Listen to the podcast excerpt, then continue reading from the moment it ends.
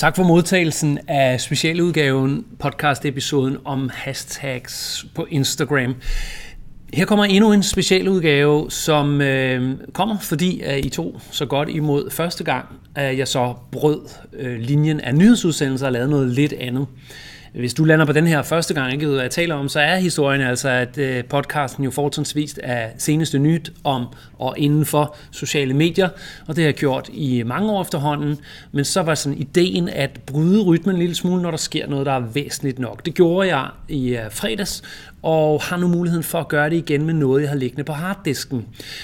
Jeg har haft et øh, webinar øh, afholdt, hvor at der inde i det webinar ligger et par rigtig gode guldkorn, som øh, sagtens lige kunne omsættes til podcastformat, og det gør jeg om et øjeblik. Vi skal tale om algoritmer og myter. Den fulde længde af podcasten, øh, undskyld, webinaret, varer øh, omtrent en time. Så det vil, øh, og det passer ikke så godt til podcastformatet. Altså det passer rigtig godt til, at der er et live publikum, og som jeg sådan prøver det, når jeg lytter til det, passer det bare ikke så godt til, øh, til podcast her. Så det har jeg gjort, det har jeg klippet i det, jeg har klippet ud af det, og så har jeg også hakket det lidt. Hvis du oplever, at mine sætninger er lidt abrupte, så er det simpelthen fordi det er blevet strammet op. Så tag godt imod noget, der er klippet lidt op i tempo, sådan så at at, at klippet øh, tjener dig bedst muligt øh, i målt øh, pointe i forhold til tid. Altså du får øh, rige pointer på kort tid. Prisen er flowet hakker en lille smule, men det er simpelthen klipning. Og en, øh, altså, vi ligger ikke en ekstra time i at lave små overgange og sådan noget, så man kan høre det. Vi klipper simpelthen bare det, der... Øh, altså, stop en cut, ikke? Slap, slap, slap, slap. Alle ø og bø og minder øh, er fjernet, og så går den lige til pointerne. Så er der ikke mere at sige øh, herfra, andet end at hvis du så vil have hele webinaret, så er det karrierekreds, det ligger i. Det er sådan, når man skriver sig op til karrierekreds fra øh, Bigum Co., de uh, mails, der ankommer i indbakken, uh, som indeholder brancheinterviews, som indeholder nyheder, som indeholder stillingsopslag, som indeholder tilbud om kurser efter videreuddannelse, der har vi lavet en lille startforløb. Så når man skriver sig op til karrierekreds, så på, jeg tror det er på femte dagen, der får man det her webinar i sin fulde længde. Men her kommer, uh, kan man sige, noget guld fra midten af det webinar. Det er mytebearbejdelse. Du får to mytebearbejdelser om algoritmer. I det samlede webinar bliver behandlet seks plus øh, publikum på webinaret havde også nogle myter, der blev bearbejdet. Jeg mødte op til webinaret med seks myter, og så var der ellers lidt ekstra på en 8-9 stykker i alt. Det er karrierekreds bigum.co-kk, hvis du vil have fuld længde. Lige nu, der kører vi bare på med noget guld fra midten.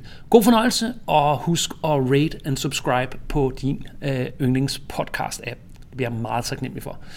Vi ses om en øh, kort sekund. Ja, for mig der er det jo lige klip og sætte sammen. For dig der er det fra nu til lige om lidt. Her kommer webinaret. Vi tager myte nummer et. Myte. Algoritmen viser kun mit opslag til x antal personer, eller til x, x antal procent af min følgerskare. Det er en stor klassiker, fordi, fordi internettet er fyldt med halvstuderet jammerlap, hvor nogen har prøvet at lave noget statistik, taget et gennemsnit, lægger det ud med dårlig formidling, så modtagerne er chanceløse, når de så læser, ja, Facebook viser kun dine opslag til 6% af dine følgere. Det viser en stor undersøgelse. Og så kan man sidde et andet sted. Det kunne være et sted som Bigum K, hvor man passer bare på, det gør både jeg og mit underviserteam, med at tale om ting, som om de er sort-hvide. Og det er jo meget sort-hvidt at sige, at påstå, kan man sige, algoritmen er kodet af nogle algoritmekodetyper til at gå efter et præcist antal procent. Og dermed allerede med hastige skridt på vej ind i at sige, at den myte er bestemt en myte og kan slet slet ikke bekræftes overhovedet. Jeg har et kontrasvar til den. Algoritmen er designet til overhovedet ikke at vide på forhånd, hvor det hele skal ende. Vi har på fra, jeg synes det er væsentligt at sige, hvornår kilderne er officielle, og vi har fra officiel kilde, og det er det så Facebook, der ejer Instagram, at de på ingen måde ved, om et opslag skal gå lidt viralt, medium viralt eller mega viralt. Ingen intention om at gætte på det, før at opslaget har været ude at leve. Og når et opslag har været ude at leve, så er der jo nogle brugere, der er begyndt at røre ved det, og så ved algoritmen mere. Og den vil altså gerne forholde sig selv meget uskyldig. Den ved ikke noget. Så hvis du sidder i en bil og har købt en maske med en Star Wars figur, der hedder Chewbacca, og du begynder at få kæmpe grineren over, hvor sjov den er, den maske der, så ved Facebook jo ikke inden den kvinde, jeg taler om en specifik video, der ikke sikkert alle har set den, men den gik hyperviralt for en håndfuld år siden. Facebook ved jo ikke, hvor den skal ende, og det indkapsler mytebearbejdelsen. Den Mm-hmm. Vil bare gerne se, hvordan folk tager imod det, og så sætte det i svingninger, hvis det bliver godt modtaget. Det er ved at kalde den inderste kerne af algoritmeforståelse. At forstå, at algoritmen ved ikke noget, før det har været ude at leve. Så hardcoded er algoritmen ikke kodet. Det vil sige, at der er nogen, der har kodet det, og det er ikke kodet låst ind i, at x procent af følgerskaren skal se opslaget. Det er derimod softcoded ind at det kan gå højt, mellem, det kan gå lavt, og at det så er en aflægger af, hvordan det bliver modtaget. Det er kernen i algoritmeforståelsen. Den ved ikke noget. Så, når du hører en myte, påstand, og ikke ved endnu om det er en myte, en påstand om, at der skulle være noget meget specifikt kodet ind i algoritmen, mekanisk, det er derfor, vi er i den pulje, som om talnivene er sat til præcis 6% af følgerskaren på Facebook eller 10% på Instagram. Når, når du hører det, så skal du blive mistænksom på påstanden fordi grundforståelsen er, at det ved algoritmen ikke en skid om. Hvorfor sker det så, at folk kommer ud i det? Jo, det sker, fordi to begreber fra statistik, korrelation og kausalitet. Der er sammenhæng, det hedder korrelation, med noget. Men det betyder ikke, det er derfor, det er sket. Det er ikke sikkert, at vi skal så langt ned ad den bane, men det er bare for at sætte ord på, hvorfor de her ting sker. Lad os være specifikke med den undersøgelse, der så er nogen, der har lavet, de lander på et gennemsnit på 6%. Jamen så er der jo en sammenhæng mellem Facebook-sider og deres rækkevidde. Sammenhæng lander ofte omtrent på 6%. Men man går ikke den anden vej i det regnestykke og siger, Nå, men så fordi du er en Facebook-side, så får du 6%. Nej, nej, nej, det var slet ikke det, der blev sagt med tallene. Der var korrelation, der var ikke kausalitet den anden vej, at 6% af Facebook-sider, det hænger bare totalt sammen. Det, det rammer vi igen om lidt, fordi det er gennemgående derfor myte opstår. Det er, fordi man ser en tendens, og så låser man teksten på, at så er tendensen også lige med årsagen. Det er bare sjældent rigtigt. Så igen egentlig faktisk lidt til algoritmeforståelse. Altså, at når fordi man ser en tendens, er det ikke sikker på, at man så kan låse teksten på, så sker det altid. Kan jeg prøve at tale ind i, når vi når de næste myter og spørgsmål. Der er gang i kommentarfeltet, kan jeg se. Jeg får måske en overbliksudfordring, man kan allerede nu sige, at det jeg ikke kan fange i multitaskingen, det tager jeg skriftligt, når liven lukker. Så vend tilbage til kommentarfeltet her i løbet af resten af dagen, så har jeg sørget for at banke svar øh, ind på det, I skriver. Vi tager en mere. Jeg har lige forladt det mekaniske. Det kan ikke bekræftes, at de har sat det tandhjul ind i motoren. Altså at det gode får 6%, det dårlige får 6%, alle får 6%. Det vil sige, at det er en ret skidt måde at programmere en algoritme på. Det tænker jeg hurtigt, at I vil give mig ret i. Godt. Så tager vi en adfærdsmæssig myte påstand her. Nummer to. Hvis jeg som admin er aktiv i kommentarfeltet, så belønner algoritmen mit opslag. Det lyder super godt. Jeg kunne godt tænke mig, at øh, folk måske bare levede videre i den tro, fordi resultatet bliver sådan set godt nok, men der, det er ikke sådan, det fungerer. Så jeg kunne godt lade jer slippe. Jamen bare tro det. Men så får I ikke algoritmeforståelse, hvis I tænker, at det er sådan der. Gentager, hvis jeg som administrator er aktiv i mit eget kommentarfelt, så belønner algoritmen mit opslag. Gældende for, at jeg har hørt den sådan her formuleret. På Instagram, der skal man svare øh, kommentarerne inden for 24 timer det ser algoritmen, og så vil den belønne dit opslag. Så, sådan, ja, ha, ha.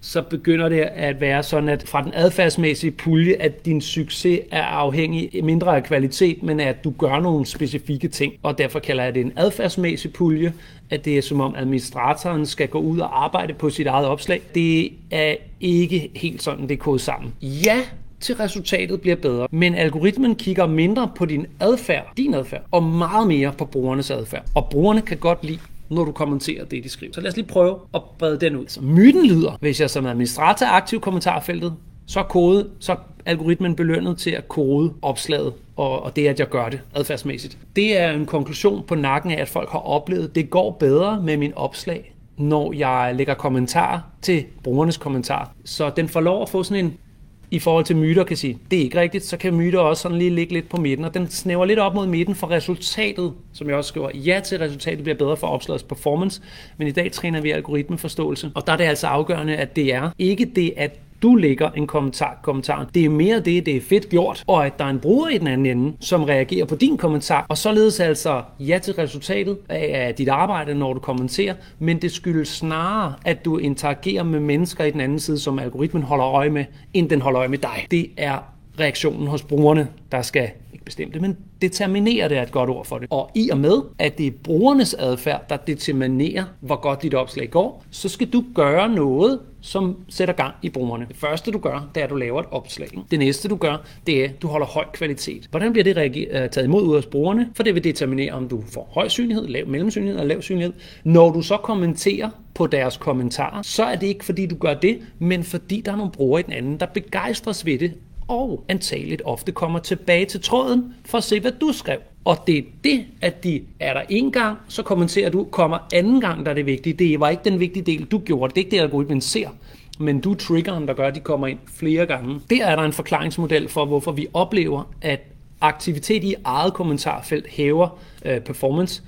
Øh, en anden del af forklaringen er også, at ved at være hyperaktiv, lad os sige de første kvarter på egen opslag, så går man fra at have et opslag, der er ude at leve med, lad os sige, en kommentar, til at man har lagt en selv også.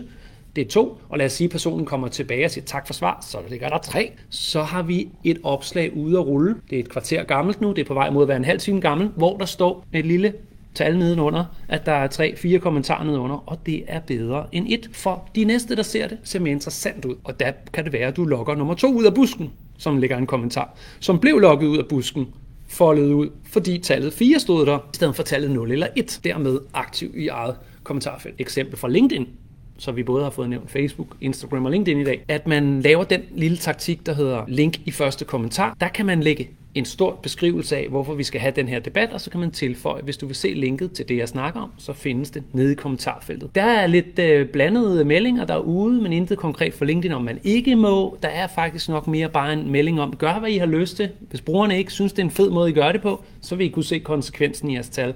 Hvis brugerne synes, det er en fed måde, I gør det på, og ikke har noget imod det, kan man sige, at linket, linket er gemt lidt ned i kommentarfeltet, så siger LinkedIn jo nærmest, be our guest, gør det, som I vil, for øh, det tilføjer jo værdi til brugerne, om de skal finde det nede eller oppe, er lidt ligegyldigt. Så der tog jeg lidt hånd om en, en myte-ting, der ikke er skrevet ind i dagens program, nemlig den om, at linket, linket ikke må lægges ned i første kommentar. Det var et trick, der virkede i gamle dage, nu virker det ikke længere, fordi LinkedIn har opdaget det. Jeg har ikke fundet noget, der kan bekræfte det fra officielt hold. Der er kun teser, og jeg er altså lidt tilhænger af, at det nok stadig kan være sådan, at man må lægge den første kommentar, og den kan være et link, hvis bare man sørger for, at det er en kvalitetsårsag, man gør det, og ikke en mekanisk årsag, hvor man tror et eller andet med, at man lige kan rykke på tandhjulene i algoritmen.